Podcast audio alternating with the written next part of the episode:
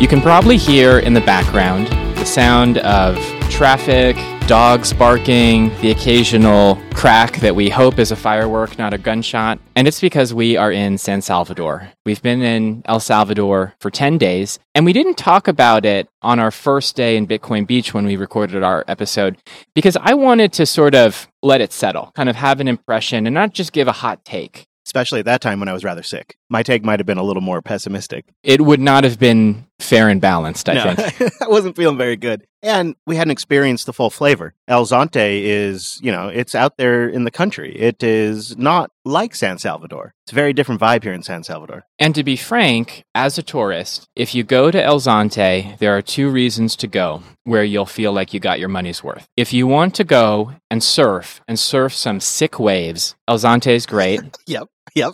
If you want to experience a Bitcoin community, El Zonte is great. Yeah. Aside from that, it's frankly overpriced, I think, for what you get.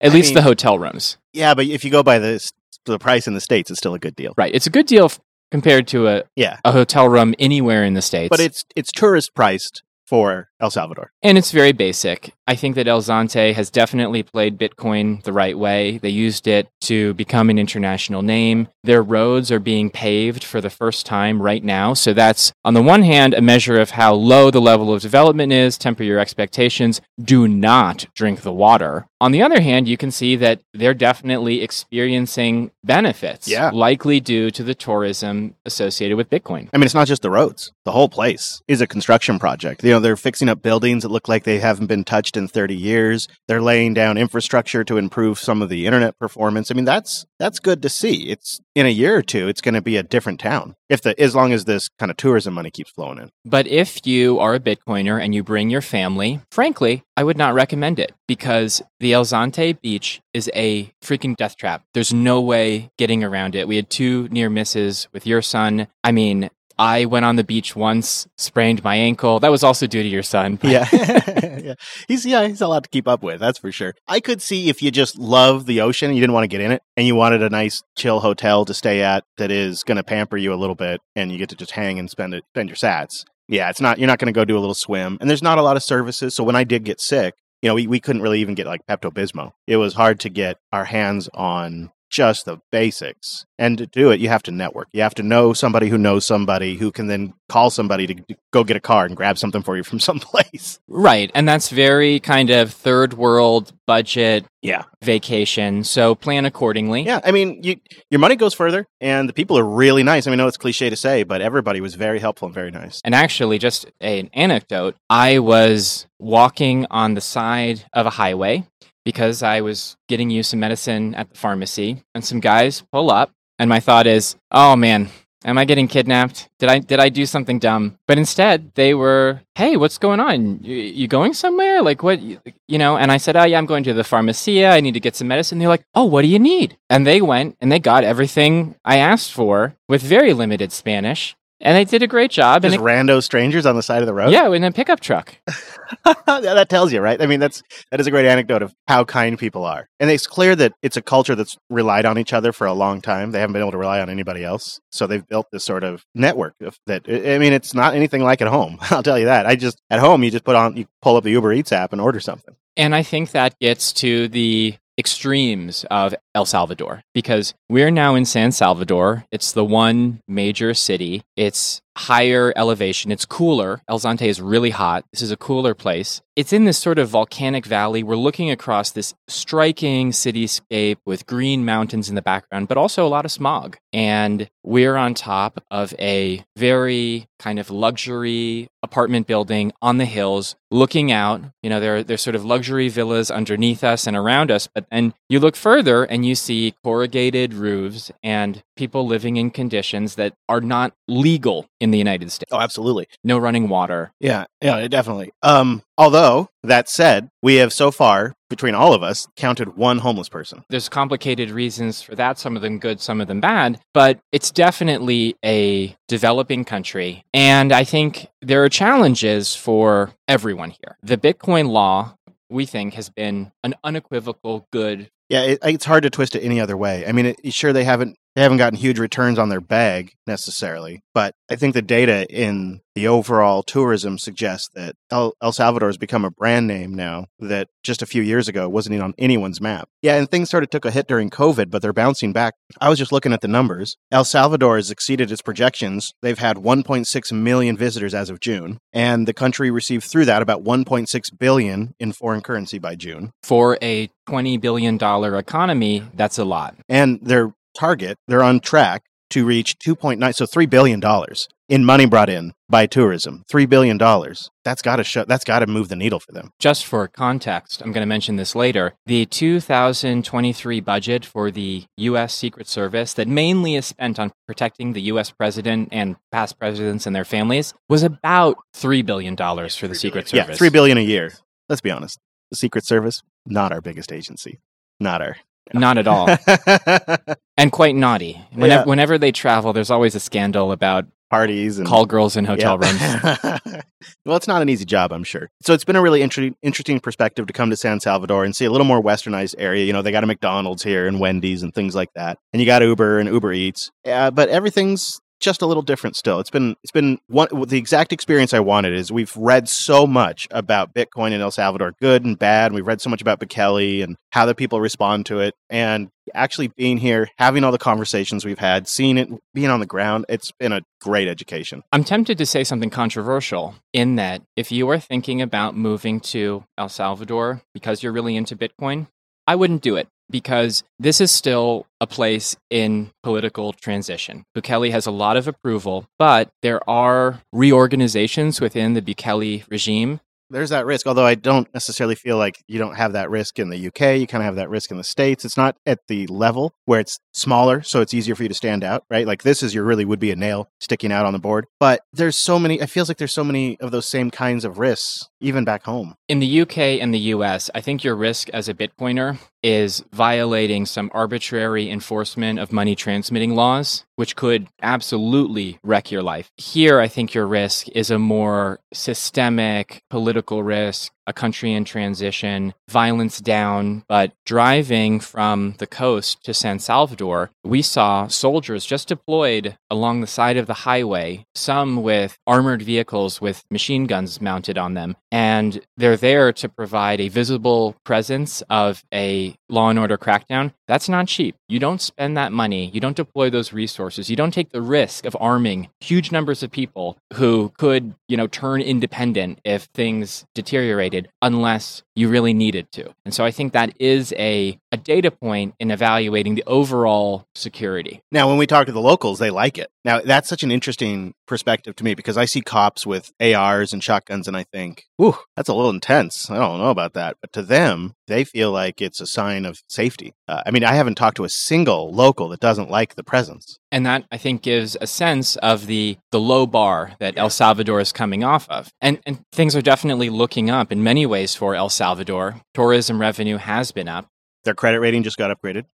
That's all positive. Unfortunately, it seems absolutely clear at this point that we are entering the next great recession. And I'm going to make an argument based on this week's research that we appear to be heading into a financial crisis that will absolutely dwarf the 2008 great monetary contraction. And for places like El Salvador, that's going to be incredibly difficult. They're already dollarized. They are mainlining the global financial system. There is no escape for them. There's no escape for anyone. But for developing countries reliant on tourism, this is going to be a very challenging period because whenever there is recession, contraction, tourism revenues just hit the floor and keep on going down. So that is definitely going to be a shock we'll get into it further as we get into the show, but I think it's sort of prescient that we're sitting here looking out over the capital right now, literally from like a bird's nest view. And uh, what we're about to talk about today, this place could be a, it could be a totally different country in a year.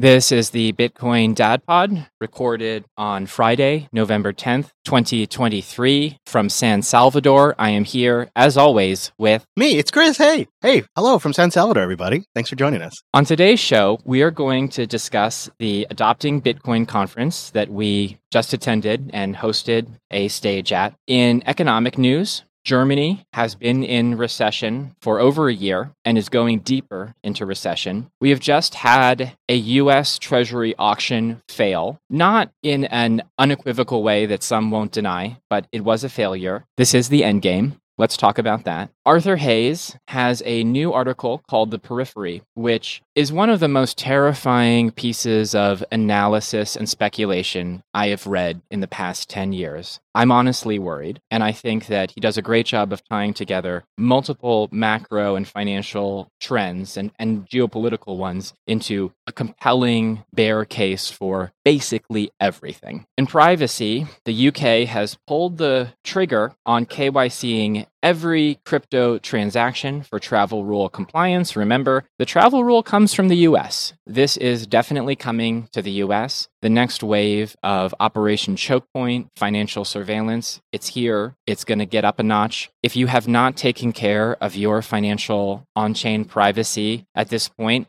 I don't know what to say. It is too late, is perhaps too pessimistic, but you need to do this now giving that advice might be illegal under the travel rule. I don't know. We have some altcoin shenanigans that we may or may not get to.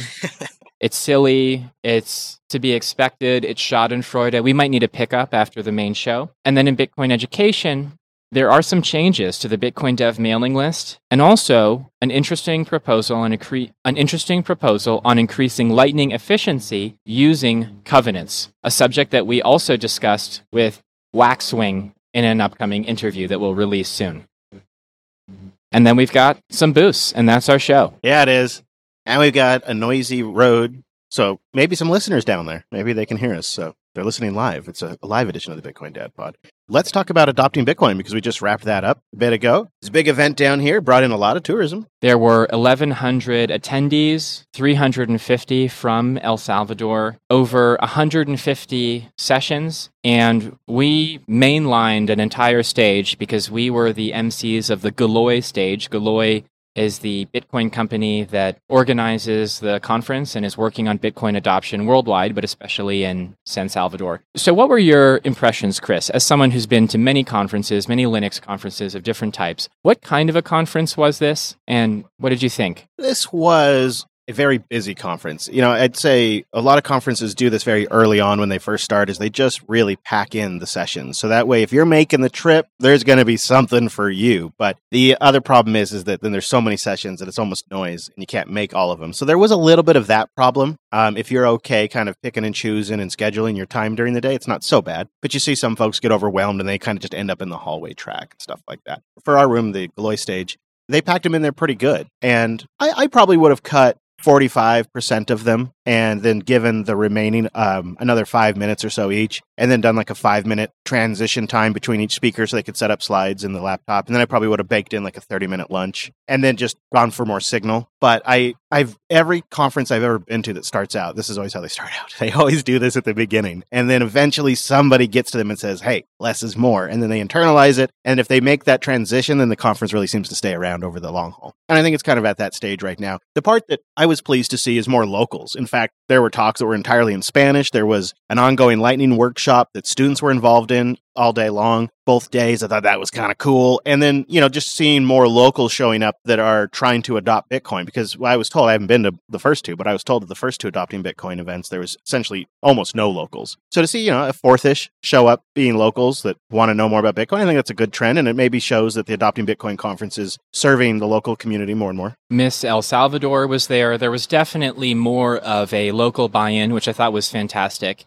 I think that, like El Salvador, it's important to level set for Bitcoin conferences. This is still an incredibly small, relatively fringe community. It is so early in many respects. And so to keep a conference going for three years at the level of attendance that they have achieved is a huge achievement. Yeah, especially this year when it's an advertising bear market. This is a bear market conference. The fact that Bitcoin is ripping after the conference means that there was no benefit to the Bitcoin price promotion for this conference. And so if it had been a few months later, I think it could easily have been four times the size. For us Bitcoiners, it's kind of nice because you don't have all of the you know the people that are aping in that just want to talk about price there. It's a lot more fundamentals about building out and stuff like that. So that, if I was going to pick, that'd be that'd be the type I'd prefer. But I think it does speak to the fact that it's it's holding its attendance, drawing in more locals, and just continuing to go another year in a bear market is a good sign. And if if they can you know keep it organized and keep it going, I think they got something here. I just think it needs a little refinement. I think that the conference also reflects the absolute grind of adoption. I attended last year and there was still this momentum and excitement of the El Salvador Bitcoin law, of the potential for the Bitcoin Lightning Network as a consumer and business payments layer. The technology was hot, and it still is, but it hadn't been battle tested the way it has over the past year. And it was too early then to see what the pace of adoption in El Salvador would look like, what that curve, what that angle is. And I think we can see now that it is a very difficult curve. It is a grind. And Galoy announced onboarding a relatively large yeah 40,000 locations company to use Bitcoin Lightning Network for cash management. It's a local company that moves money around between grocery stores, which generally settle in cash. Which means they're trucking cash between each other. In a country where every nice neighborhood has a guard with a shotgun, and those are not for show. They have a little pack on their belt that are full of shells. Those guys are ready to go. Yeah, I know. So you can imagine the tactical risk of moving the store's wealth around on trucks in a country like this, especially where there's roads that are pretty bad, the traffic's really bad. There's lots of opportunity for somebody to roll up right alongside that truck. If I were in that cash truck, it would be like that scene from Sicario when they rush out of Mexico and then they get stuck in the traffic jam and the yes. the hitmen start coming out of the stopped cars. Yep. Um, so you could see for them being able to move this all digitally, that's a huge win. I think it's actually a bigger deal for the staff of these stores and for users, obviously, but the staff right now, and it's kind of hit and miss. Very few point of sales terminals here have Lightning integrated. They might show a QR code for an on chain transaction, but I don't really feel like doing that right now with the fees what they are. And so it was sort of dependent on the shop owners to have a phone with the Chivo wallet or some app that when the person asked for Bitcoin, they could go, okay, go get the Bitcoin phone. Hey, go get the Bitcoin phone. And they'd bring over the Bitcoin phone and then they two out of three times the transaction would actually go through. It's a step change to integrate it in at the point of sale screen, right? Where the merchant staff doesn't have to do anything. They just ring it up. The QR code or whatever it is shows up on the, you know, screen that the customer is using. And if they whip out their phone and scan it, they're doing a Bitcoin transaction. They didn't, you know, the staff didn't have to go get the Bitcoin phone. You don't have to do that awkward, um, I know it'd just be easier and quicker to do cash, but would you mind if I paid in Bitcoin? You don't have to have that conversation, which is what you do with the smaller merchants here because they're just mom and pop shops. Putting it into the system means they don't even have to manage that anymore, right? You just get that point of sales terminal and now you don't even you don't even do the implementation. You don't have to have the Bitcoin phone anymore. It just shows up on the screen. And if that's the option the customer selects, they just do it. I think the fact that Galoy was able to onboard a large local company in a bear market speaks to both the high cost of securing cash in this country and the high cost of basically financial transmission here and the efficiencies of the Lightning Network. Because this is a company that will not experience or want any exposure to Bitcoin price volatility. And so for these kind of cash management use cases, it's pure efficiency that's driving the adoption. Yeah, and they may be they may be just converting it right to USD after the transaction completes. I didn't ask about that. Or using Galoy's stable sats functionality. Uh, yeah, yeah, right. I forget about that. Yeah, they got stable sats. Right. Yeah, that's probably exactly what they're doing. Well, you know, it's a, it'll be an interesting use case, and that's sort of Galoy's role here is trying to get that business level adoption and like you said, that's who's also the main folks behind the Adopting Bitcoin conference. It's a good mission. I think it's, I don't know how it gets turned into a multi billion dollar business one day, but I think it's good work getting done regardless. Honestly, I think that next year's Adopting Bitcoin conference will probably be one to watch because we're going to see what the groundwork that Galoy and the Bitcoin community has done in El Salvador, what fruit it will bear as the bull market returns, as global financial conditions, the economy, everything contracts sharply because it already is contracting. If Bitcoin runs in that in that environment, if it runs, um, I mean, it's running right now, but that's because we haven't they haven't declared that everything's a disaster yet. Um, it's interesting, just like you would expect, human incentives play out everywhere around the world. And we talk to people here that when the Bitcoin price is ripping, it's more popular here and people start aping in and then they ultimately start aping into altcoins and they start doing arbitrage trades and they're playing the market like everybody else is around the world when the price goes up. So in a way, a bear market kind of takes that pressure off. If the price does rip, it's going to dramatically change things down here. Now, if it does rip while the dollar is is becoming a problem, it may actually increase the pace of adoption of Bitcoin down here. That is a good point. Even though El Salvador is a developing country, reliant on both tourism and cash crop exports like coffee, the exact sort of economy that is incredibly fragile to global trade recessions, also imports a huge amount of food. This is the World Bank and IMS neo-colonial financial model, developing countries selling luxury goods uh, into markets that have incredible price volatility and importing food from the Northern European and US agricultural behemoths, but they have built optionality. And I think that is incredibly important going forward at the national level, the community level, and of course, the individual level. So let's talk about why they might need that uh, hedge against the uh, global euro dollar system as it is. Well, over a year ago, German counselor Olaf Scholz made some very bullish predictions on Germany's economy. And I believe he said Germany will not go into recession. It's just transitory. The irony is, Germany was in recession at that point. yeah. And what we're seeing now is something Jeff Snider has pointed out that recessions always sneak up on the world. They always sneak up on economists because what happens is when you see the GDP numbers or the trade data that comes hot off the presses, there are many assumptions and projections built into that data. And then when the recession hits, suddenly you go back a couple quarters, maybe even years, and it turns out we were in recession the whole time. Actually, the Japanese central bank just declared that Japan went into recession in 2019 and has been in recession since then. Yeah, it's funny how you can just rerun those numbers and come up with a different answer, boys. so, first of all, what is the scale of the German recession? It looks like if you calculate year on year drawdowns in GDP growth, Germany over the past three months is on a negative 14% contraction, Ooh, which is huge. Ooh. Jeff Snider has also done some research. I honestly couldn't figure out how he did this, but he actually normalized German trades by weight. So he stripped out somehow the nominal price volatility, the, the fiat inflation from German trade data. Germany is exporting the same weight of goods as it did in 2008. Ah.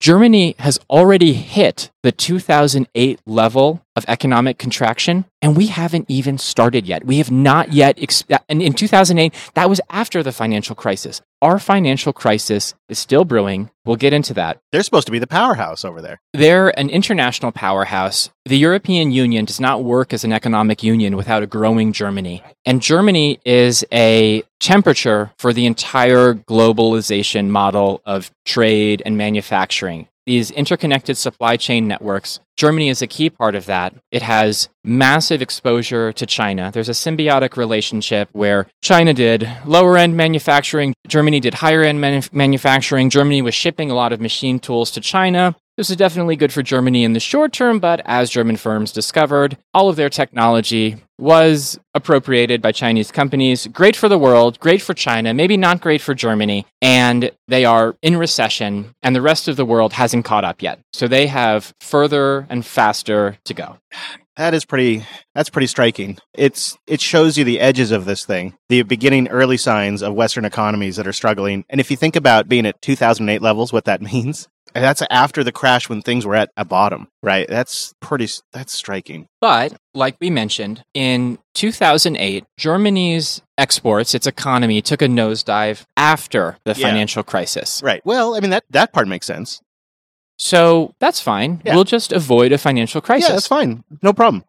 Well, I have bad news. As we're recording, yesterday we have experienced a failed Treasury auction. A 30 year Treasury auction went terrible. I'm quoting Lyn Alden on Nostr. This is where she provides her raw, uncensored thoughts. Huge price tail, basically a half failed bond auction. There hasn't been an auction that bad in many years. Some people chalked it up to a cyber attack on ICBC, China's largest bank, which interfered with their ability to do Treasury transactions, while others contested that this was the main issue and instead argued that it was a lack of demand for duration.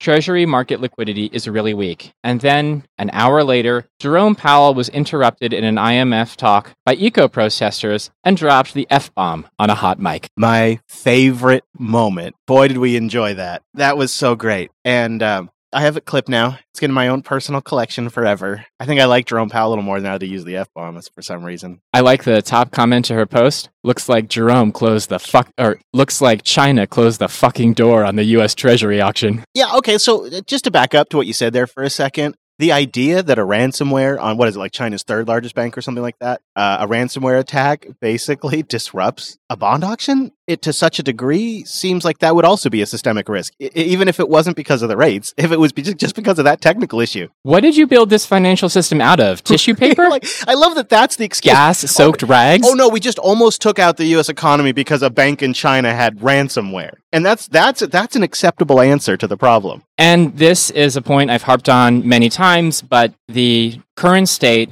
of the global euro dollar based financial system is a contagion factory. The more counterparties that exist, because no assets are bearer assets in this system. Every asset is the liability of another party. So my strong balance sheet over here that makes me think I'm a rich bank or financial institution, it represents the aggregated liabilities of banks, financial institutions, even individuals with mortgages all over the world. So that means whenever there needs to be a write down, whenever someone doesn't pay their loan, whenever things go bad somewhere, it directly weakens the financial stability of every single bank, financial institution, and financial piece of infrastructure in the fiat system. And that's where we are today. So explain to me, like I'm five, why a treasury auction failure is a really bad red flag. I think at a high level, we have to recognize that US government debt is the base asset of the world today.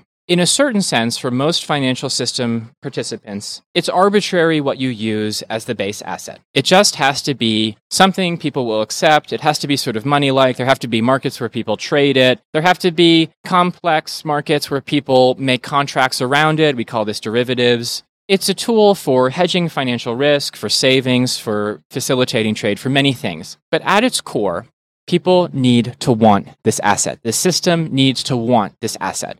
And so when a treasury auction fails, and by the way, this doesn't mean the dollar is crashing tomorrow. This is just the spark has been lit. We'll see if it catches, but the system's made out of gas soaked rags, so it probably will. So, what happened was the yield on these treasuries peaked uh, towards the end of the auction. And the prime brokers that facilitate these trades and also have an agreement to buy up any treasuries no one wanted, they ended up with about 25% of the auction. In 10 days, these securities will be on the Fed's balance sheet. The US Federal Reserve, the central bank of the US, indirectly monetizes US government debt by buying it from prime brokers after treasury auctions. They have a cooling off period. The reason that yield spiked is that there were no buyers at the offered interest rate for these 30 year bonds. And so the mechanism of the market meant that the price of these bonds had to fall, but the yield on them remains the same. And so this means that the effective interest rate being paid is higher. Right. Okay. It's hard to visualize, but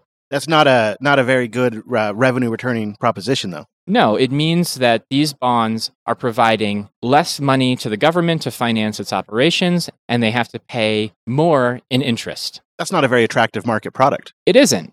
And this failure gets into Arthur Hayes' piece, The Periphery. It's a doozy.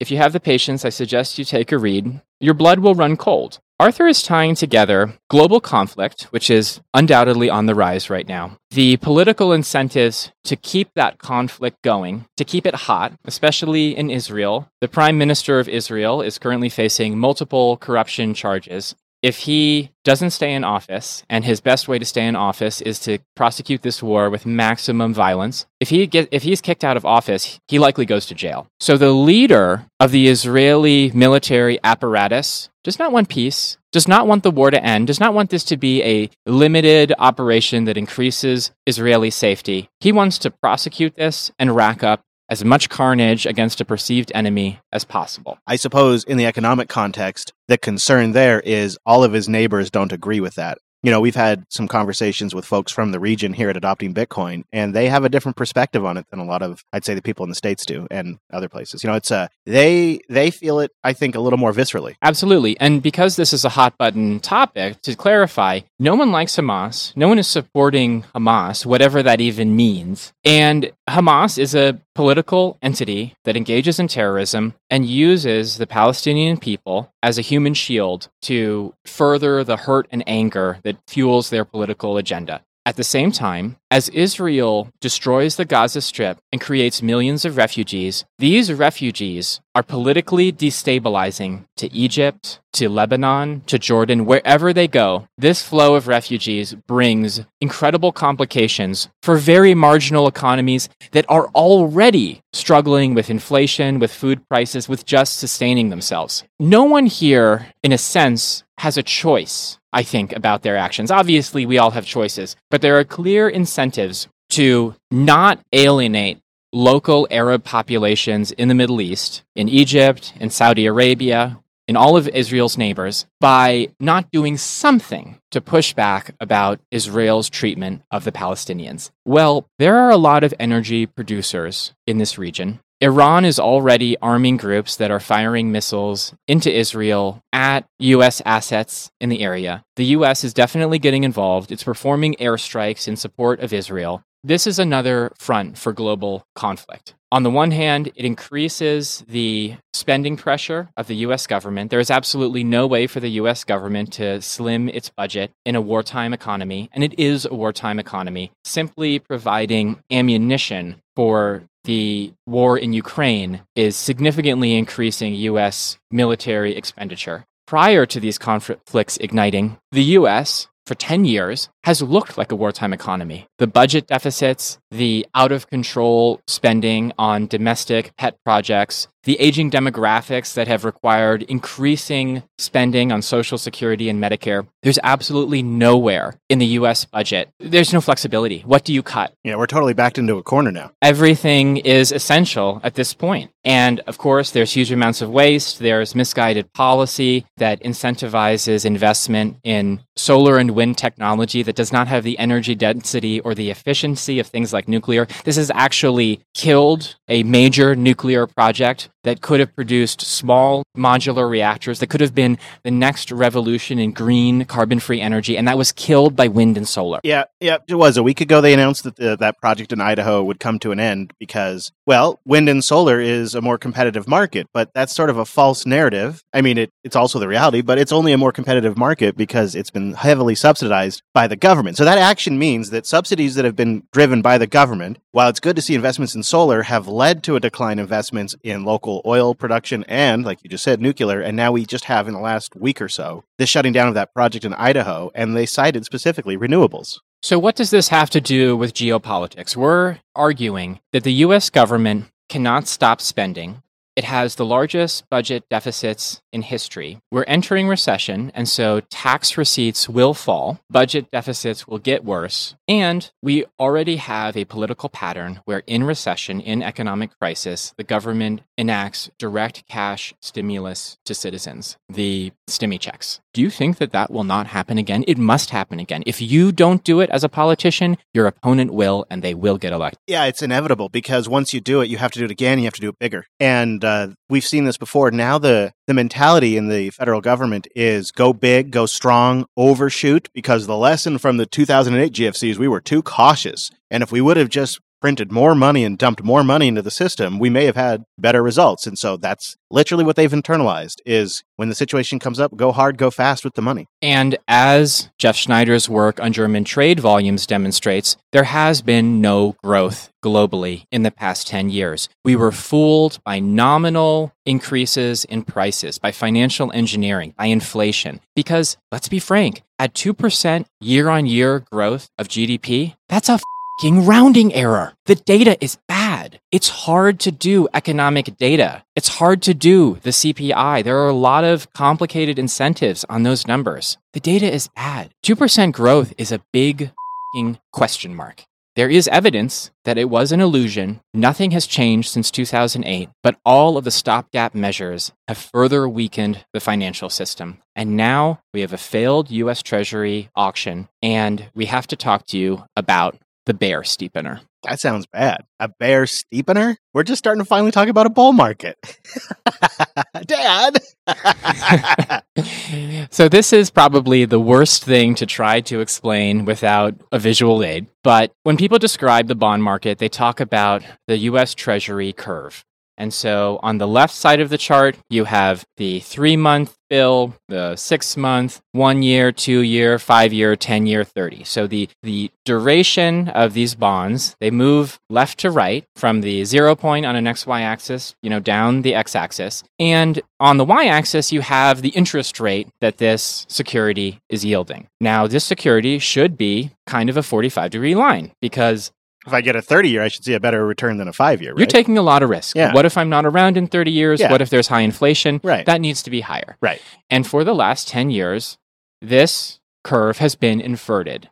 Interest rates have been higher at the short end and lower on the long end. Not a huge difference, but still, that doesn't make economic sense. What's going on there? And the answer is that the US Federal Reserve was unwilling to let short term rates go negative. When short term rates go negative, your financial system explodes because no balance sheet, no financial calculation can divide by a zero or a negative Yeah. interest rate. All those long term holders are screwed. That's a completely financialized economy where money and finance has absolutely divorced from physical reality. That's a failure of your monetary system because I cannot do business with you if you are telling me that I need to pay you to accept my goods and services. Pass. We no longer have an economy. We've gone back to barter. And so the market wanted interest rates to go negative. The Fed fought this. And that low long term rate on US government debt, that was a reflection of very low expectations for growth. That was a hint that there was no growth in the 10 years after the global monetary crisis in 2008. But what's happening now is the yield curve is sort of sorting out. The long term rates are rising, again, relating to the failed Treasury auction. And so this should be a good thing, right? Right? The curve looks normal again. Yeah, I mean, that's what we want, right? The long term bets pay off. Yes, and that would be the bull steepener. The bull steepener, which is, by the way, bad for the economy, that means that we're probably in a recession. And so there's a whole complexity of what happens with a recession in such a messed up financial system. But actually, what's happening is the bear steepener. And so while the curve is coming back to this lower on the left, higher on the right, 45 degree angle, if you've ever seen an XY chart, you can imagine what that looks like. The entire line is shifting up.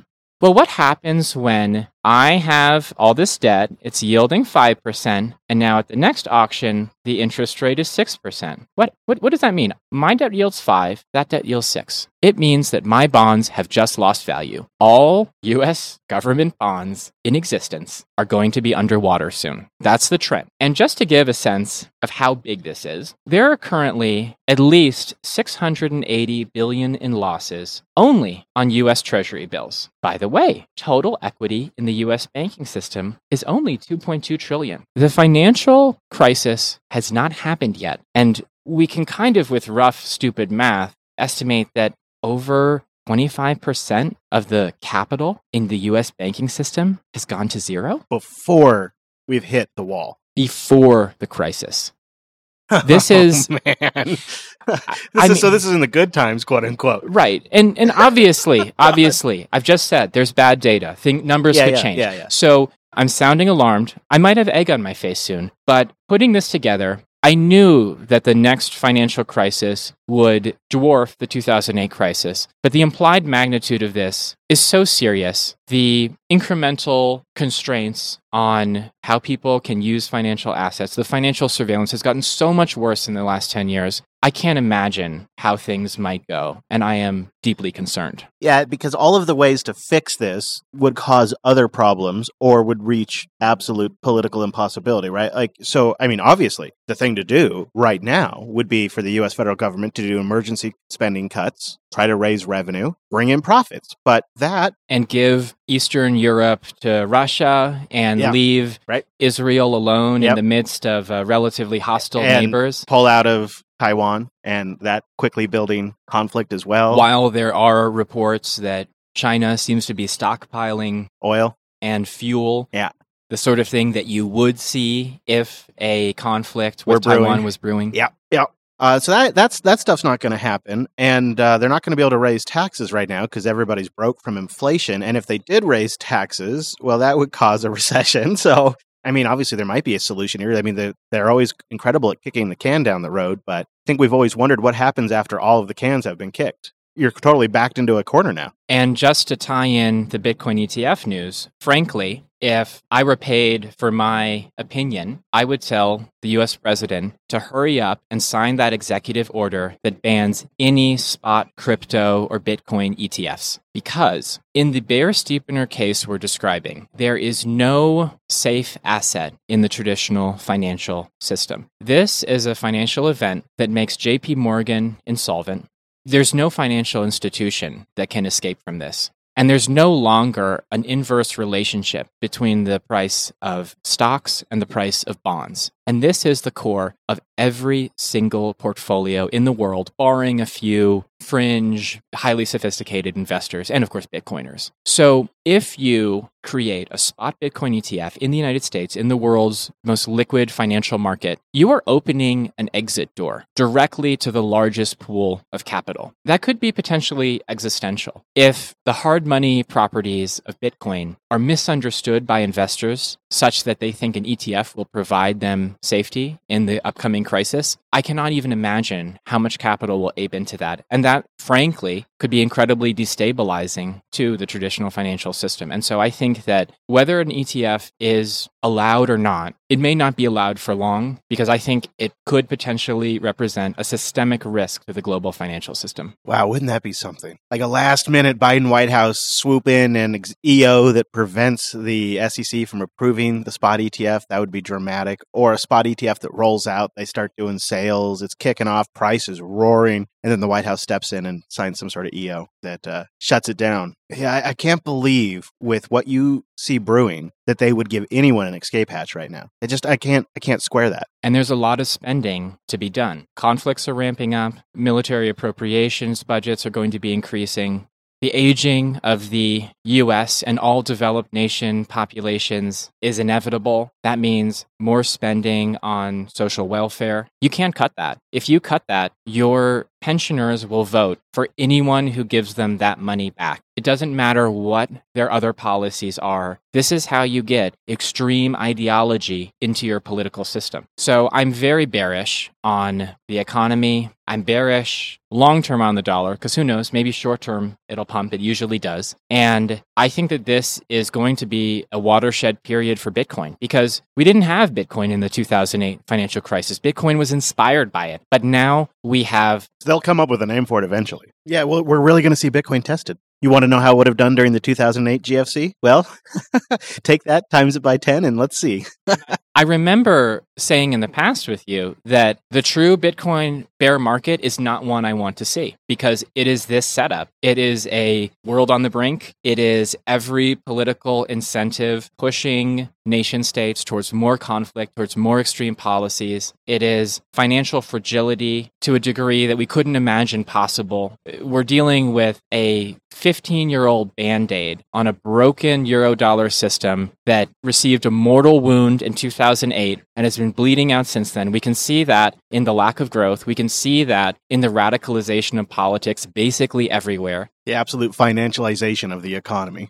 And the core political question is the establishment says that things are fine and we just need to continue as we are going, but things are not fine. I think the, the mainstream narrative is everything will be fine as long as we get inflation back down to 2%. And that's the conversation you see. If we get inflation down to 2%, everything will be fine. And given the growth in government spending, there is no way to get inflation down by 2%. It's definitionally impossible. So you got to pivot to tactical, right? You got to start closing the exits, locking things down, protecting people and their investments. And we will see that in internationalized, smaller economies, because these are economies that are more vulnerable to capital flight. They are very exposed to the dollar and financial system weakness. And I'm talking about you, Great Britain.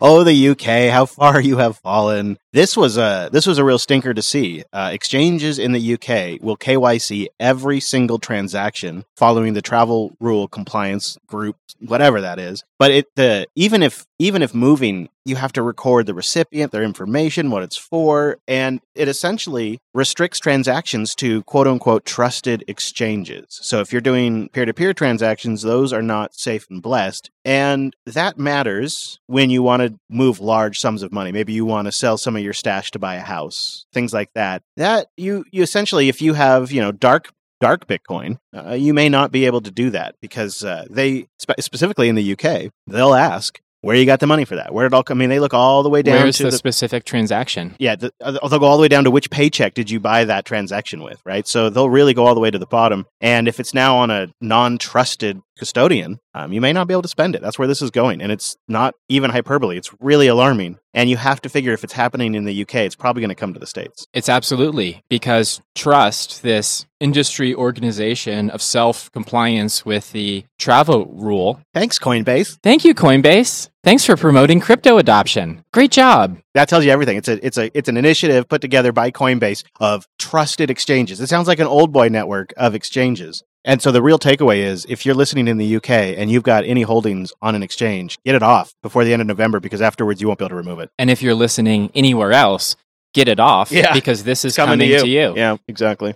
If anything remotely close to the financial calamity that seems to be brewing in the data comes true, do you think that crypto exchanges will be able to stay solvent in those events? Do you think they're going to have banking relationships? Do you think they're going to be allowed to act as portals that just take capital out of a local economy, reduce prices there, increase volatility there, and give people any sort of protection from inflation? like TLDR, the only way out for governments that are completely fiscally unsustainable and are confronting debt markets that can no longer paper over these unsustainable policies is taxation through inflation and confiscation. Yep, yep. That's why they got to close the exit stands. Here's a quote from Gemini, their uh, UK operation. Quote, from the 1st of December 2023, Gemini may freeze and or restrict users who are attempting to make inbound transfers to Gemini from a non-trust VASP. That's one of these participating exchanges. They go on to write, this is due to these transactions potentially missing the required information to ensure transparency of the transaction. So what they mean by that missing information is you got a form to fill out for both ends of that transaction and you fully KYC, you'd list what the intent is, what the use is, and where it came from before you can do a single transaction. You got to get it off the exchanges. This is horrible to see and uh, totally antithetical to the nature of Bitcoin.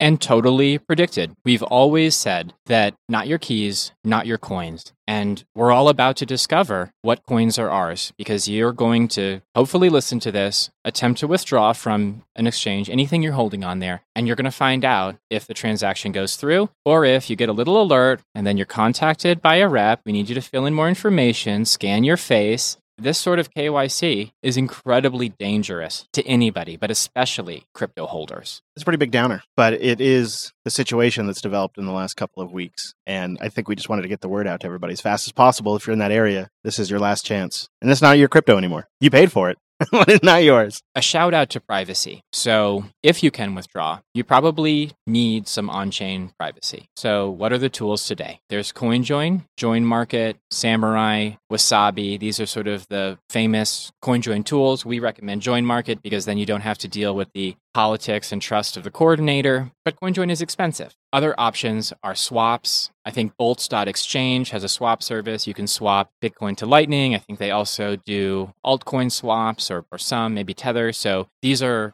options for creating a break in the deterministic links between your UTXOs. But other than that, you need your own wallet. For hardware wallets, we always recommend Coldcard for the power users. So I guess they have more user friendly options now, like these SATS cards or tap signers. True. Yeah. Yeah. Well, I guess boost in and tell us how you're securing your stash in a way that doesn't identify you, because I think we should start talking a little bit more about that more frequently. Like, I think we've avoided the topic of multisig a bit on the show, but maybe it's time to start discussing that a little more seriously as well. You know, especially as you start trying to secure large amounts. If it does go up in a bull run, you want to start thinking about how am I protecting my stash, not at 30,000, but how am I protecting it when it's 100,000, 500,000? And I think that's when you start talking multisig and things like that. I think those could be future conversations. And even though mempool fees are high right now, The bull market has not even begun, and the mempool is over a gigabyte. That is a market signal. No one can control the mempool. That is organic demand for block space. I'm not a price talker, I'm not a trader, but I honestly don't see how this bull market doesn't. It might be the final cycle because there is a price of Bitcoin where it phase transitions into a completely different type of asset with a macro backdrop where there is literally no financial protection from these events other than perhaps hard assets like gold and Bitcoin that you self custody that cannot be confiscated. This is Bitcoin's moment. Yeah, perhaps. And whatever your security is, it's not enough right now. and those altcoins, they're not going to do it for you either. I, am sorry to report, especially those Bored Ape NFTs. They're not going to really do it for you. All they're going to do is blind you. there was a Bored Ape NFT event in Hong Kong right around adopting Bitcoin, and the attendees that used the bathroom were exposed to UV lights that the organizers thought were black lights, which, seeing the pictures, you can tell they're not black lights. It's obvious they're not black lights not to make light of the situation because people went in to take a piss and they ended up getting blinded, at least for a few days, and severe skin burns because they installed these UV lights all over the place at the Bored Apes party. And it's just, I don't know, sort of emblematic, I think. It, it kind of lets you know what quality of entity you're dealing with there. Yeah. and maybe don't go to crypto events in Hong Kong. This episode of the Bitcoin Dad Pod is brought to you by my podcast network, JupiterBroadcasting.com. We just released Linux Unplugged, which was recorded down here in San Salvador, and I shared a few stories talking to the locals about their open source and Linux use, and we also did a review of Fedora 39, which I think was a real nice one. So go over and check out all the good shows. We got self-hosted, Office Hours, Coder Radio, and of course Linux Unplugged over at JupiterBroadcasting.com. I was trying for something new, running CentOS Stream 9, and I really regret I didn't play it safer and just go with Fedora.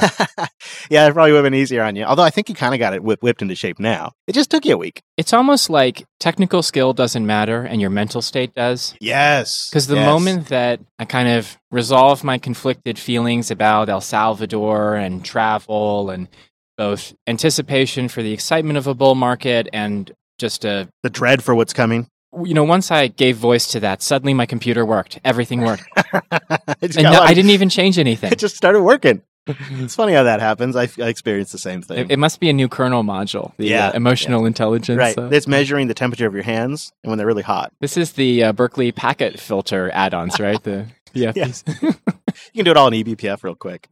So we have a slightly short Bitcoin Optech, but I think it's big news that the Bitcoin Dev mailing list is not long for this world, at least not in its current form. Presently, and well, since the beginning, it's been hosted by the Linux Foundation. They had or have a lot of infrastructure, and they host a lot of mailing lists for open source projects. And I always really liked this because I've always felt that the Linux open source camp and the Bitcoin open source camp could have been closer together, could always have been closer together. And so I thought having a neutral party like the Linux Foundation host both those mailing lists was important. But they have been struggling since about 2017 over at the Linux Foundation to properly manage their mail system. And I know they've tried to do an upgrade of their mail hosting software at one point, which went badly and they had to roll back. And they kind of started warning people back then, hey, we're not going to do this forever. Well, this previous week or within the last week, they sent notice to the Bitcoin mailing dev list, to one of the maintainers of the list, that they would be ceasing, the Linux Foundation would be ceasing all mailing list hosting operations by the end of the year. That's the Linux kernel, that's all the open source projects around it, and of course, the other big one, the Bitcoin dev mailing list. And they kind of have just, you know, a couple of months to go figure out where they're going to host this massive mailing list. I'm frustrated by it because the Linux Foundation at this point does so little for Linux and open source 3% of their overall budget, less than 3% really, it goes to Linux. So it sort of felt like one of the things they could do is host some damn email. And now they can't even be bothered to do that. And I think this is a Bitcoin story because without Linux, what do we host Bitcoin on? Not Windows, man. I'm sorry. If we don't have software that we can run on any device that we can own, that we can trust, then we can't have Bitcoin. You know, Linux is part of the sovereign story, right? It's a sovereign operating system, and you don't have to follow the whims of some corporate strategy. You can watch the production, and the development in the open. You can see where it's going before it's gotten there. People can fork it if they don't like it. It is truly an open organic platform that lets you be completely sovereign. And frankly, it is now easier to use, easier to install than any other operating system than Mac OS, than Windows. I've set up Linux for people who are completely non technical. I have advised my uncle, who knows very little about technical details about how to install Ubuntu using a USB. Actually, I think he chose Fedora just because of the name, but how to install Fedora using a USB on an eight year old computer. And That's he, such a great. That's such a great reason to choose a distro.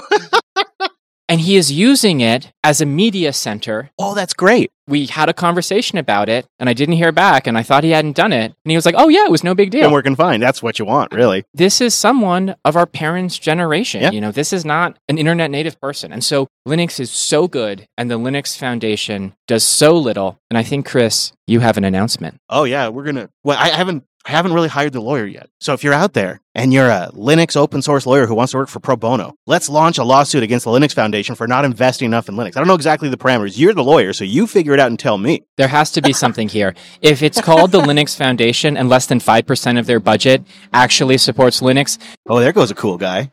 That guy's the that's the coolest guy in San Salvador right now. or the least respectful of his neighbors, yeah, I think we should start a campaign for them to rename it to the Free Software Consolidation for Commercial Interests Foundation. That's more accurate. Yeah, I think that about covers it. It's just such a shame. You know, uh, like these developers have so much on their plate. Now they got to go figure out how to host email. Maybe somebody will come along and help them out. In more positive news, we have another post about covenants. Johan Torås Halseth has posted to the Lightning Dev mailing list, again, not long for this world, a suggestion about using covenants to aggregate multiple hash time lock contracts, HTLCs, into a single output. It could be spent all at once if a party knew all the pre-images, or if a party only knew some of the pre-images, they could claim just those, and then the remaining balance could be refunded to the other party. So, would you use this for like, say, I wanted to send you some Bitcoin, but I didn't want you to spend it for five days, and then you'd send it to somebody else, and they couldn't spend it for five days? Like, what would be like the most, Uh, you know, average use case? Do you think? Again, I'm going to shill our upcoming conversation with Waxwing because currently the Lightning Network relies on game theory to enforce. Game theory is messy, it's violent because if your node hiccups and you send a wrong state, then your channel partner can take all your money. It's not an ideal situation. The better situation is that the ownership of funds in Lightning is determined by cryptography. This covenant proposal would allow Lightning channels to close unilaterally in a safe way. You'd have more flexibility about fees because when Lightning was invented, there was a caveat from the beginning, which was this does not scale to billions of people. And that's true because Lightning security doesn't just rely on the Bitcoin blockchain, on data that's on the Bitcoin blockchain. It relies on transactions clearing within a certain time frame. Well, with a one gigabyte mempool, Yeah. I guarantee we are going to see in the near future people taking Lightning channels because the counterparty couldn't confirm a justice transaction for whatever reason. This is a real issue. Covenants solve this by adding additional flexibility into the parameters for closing, opening, and updating channels. They allow this to be done in a much safer manner that doesn't require an empty or at least a not too full mempool for security. So the benefits to Lightning would- be obvious. And I think it echoes Brandon Black's talk at Adopting Bitcoin about covenants, about the competing proposals, and how this is pretty clearly the next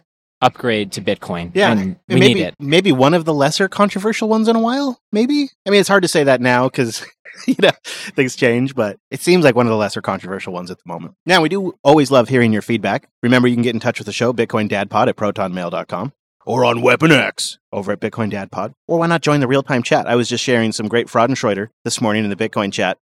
Throwing in video clips of everybody that said Bitcoin was going to zero over the last year. And, uh, you know, sometimes we just get great feedback via that Matrix channel too. It's going all week long. So consider joining that. We'll have links in the show notes. And shout out first to our baller booster of the week, Baffo, who sent in a big 80,000 sats with the message Baffo send Bitcoin beach boost. Ah, that's a good boost, Baffo. Thank you, you baller.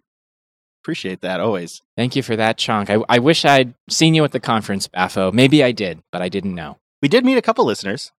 Shout out to Hal was right. Yeah, Hal was right was ran there. into at the Mhm, conference. mhm. Yeah, it's almost easier when people tell us their boost username because then that like that clicks. Jordan B came in with a row of McDucks, 22,222 sats using the Podverse. He says, Hey guys, keep up the great podcast. He says, Have you tried out the new Zeus beta features of a trust minimized lightning address? It takes the form of like an email address, my name at ZeusPay.com. The way it works is it's using a 24 hour HODL invoice. As long as you open the app within 24 hours of payment, it will be redeemed. Otherwise, the payment will fail. It's pretty cool, if somewhat controversial. And um, I think they're using Nostr attestation a little bit to do this as well. So there's some Nostr magic. kind of put that transaction out in the ether, and then when your client comes online, uh, online, it can go find it. I think it's freaking brilliant. And it's certainly an upgrade to the Alby static lightning address where it's basically custodied by Alby. Yeah, and it has to be it's online all the time because Alby servers are. Right, but this lets you self-custody in an app that can be offline and you can still receive payments. But not anymore because Alby has frozen deposits oh, yeah. due to high network. Yeah, fees. there's that. There that is it does get kind of sketch as everybody adjusts. Uh, Evan, the developer, the main developer of the Zeus app, was at Adopting Bitcoin. We emceed his event and I think Zeus is the app to beat right now. You can connect it to your existing node if you already have one, and it'll help you manage that just fine and spend your sats from your existing node. Or now the node can be in your phone. With the 0.8 public beta going forward, they actually have a built in frickin' Lightning node. They will do dynamic liquidity channels from their provider. I've been using it here in San Salvador for my Bitcoin transactions. It's been working great. A big Zeus bull. I've not yet used this feature, but I think that we are going to talk to Evan when Zeus gets to its 1.0 release ideally 1.1 maybe. And we can talk about the evolution of the product, starting an LSP, yeah, these considerations. He's managing the liquidity for all those clients. Got it. That's got to be serious insight into Lightning at scale. We also received a row of ducks, 2,222 sats from Mere Mortals podcast with the message would love to hear some on the ground info of interesting BTC observations, ease of use, local understanding. Do you feel safe there? I'm looking at going to the Brazilian version of Bitcoin Beach next year. Wow. Well, first of all, Mere Mortals, thank you for the boost. And uh, sorry to hear about the recent family news. My thoughts are with you. Do I feel safe? Let's start there. Yeah, maybe I shouldn't. the wind's picking up out here. Everything's blowing around us. Yeah. Um, maybe I shouldn't, but I have actually felt pretty safe. I think I feel just as safe as I do in most downtown cities. That's that said, you're not going to walk around at night the same way. I think probably not. Yeah. I Although, mean, ju- I mean, just because it's dangerous on the sidewalks, because the sidewalks are yes. so janky and, and the lighting is the lighting is poor. It's very dark at night. Yeah. Although I have been, so we, our Airbnb has a beautiful balcony that looks over San Salvador, and uh, I haven't been sleeping a lot with being sick. And I've been out there at night watching it. I felt like I would probably walk around at least a little local area. So safe, yes, but there is probably you want to exercise some caution because you could easily twist a, an ankle walking around in the dark. Local understanding, I'd say, is a hit and miss. The younger population seems pretty tuned in on Bitcoin. The younger you are, the more tech savvy, the more educated. These are the people that can take advantage of new technologies and leverage them. It's just an unfortunate fact that poorer people with less access to education have a harder time adapting to yeah. these changes. Yeah, yeah, and education is part of that solution, building communities is part of that solution. Is there a, a good one? I don't know. It's, you know. it's hard. And the reality is, a lot of the business owners are the older generation. So that's where you run into some of the Bitcoin adoption because this was a great insight that was provided to me that's so obvious when I say it out loud, but I didn't fully grasp until I was here on the ground. In the West, in the States, I think a lot of us look at Bitcoin as a hedge against sovereign risk. We look at it as a as a vote outside the system, a little bit of protection from your local government. Some people, I think, maybe maybe a lot of people are buying and stacking sats for those reasons in the West. Here in El Salvador, they have very good reason for generation after generation to have intense deep distrust for their government. And Bitcoin is a government initiative. It started in El Zonte, but then it was implemented here at the government level with Chivo wallet and all of that. And so a lot of the older folks, you know, my age and up, look at Bitcoin as the government money. And so they don't trust it because they think it's government money. And well, that's factually wrong. And so that will probably revert to the mean over time and they'll come to a new understanding. But we're in that phase. The young folks, they love it. They think it's great. You know, they'll take Bitcoin. And some of the businesses absolutely, like Bitcoin Beach, and some of the businesses here absolutely will. But I think the older the age gets, the more skeptical you'll find the El Salvadorians. And there's also just friction because if you have a restaurant and someone wants to pay in Bitcoin, it's not going through your point of sale terminal. And so that's separate accounting. Yes. You know, you it's not like these operations, I mean, restaurants everywhere are super low margin. And so it's not like they can just hodl those sats necessarily. Right. They have to convert them to fiat to pay people, and that is friction. That's why the Galoy announcement with 40,000 merchants was kind of a big deal because they're integrating that SATS receiving into their existing workflow and platform. So it'll be just part of their business balance, right? They don't have now a cash balance and a SATS balance, which was just a lot to manage. And I wouldn't want to do that either. And Hal was right. There he is. Already given a shout out. Sent in 2100 sats with the message El Salvador Boost. I hope you are all enjoying your trip. Yep. I am enjoying it enough that I'm already sad we're leaving tomorrow morning.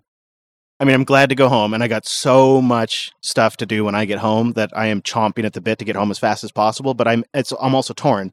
Like every time I step out on the balcony, I'm trying to take in that view, just trying to take it in as much as I can every time because I know I'm going to miss it. Absolutely. I had a fantastic trip, actually. There was some rough edges, especially initially. Yeah. But Sorry about that. No, it, it was amazing. Dad and my son almost killing himself twice. and injuring me in the process.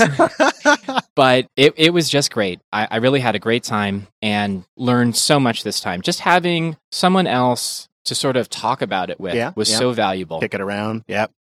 Yeah, for sure. Also, because Chris came, we have interviews this time. It's not like last time where I came all this way, tried to do interviews, screwed up the audio. it's rough. It is. It is. Losing a podcast and losing a recording, especially with a great exclusive guest that you went to somewhere to, it's devastating. Yeah, it is. I've been there. Magnolia Mayhem comes in with 3,456 sats using the podcast index. He writes, Hey guys, stay safe in El Salvador, and I hope you all have fun. I can't wait to hear about the trip. So, Magnolia Mayhem sent in a long description of an, a sort of anti Bitcoin show.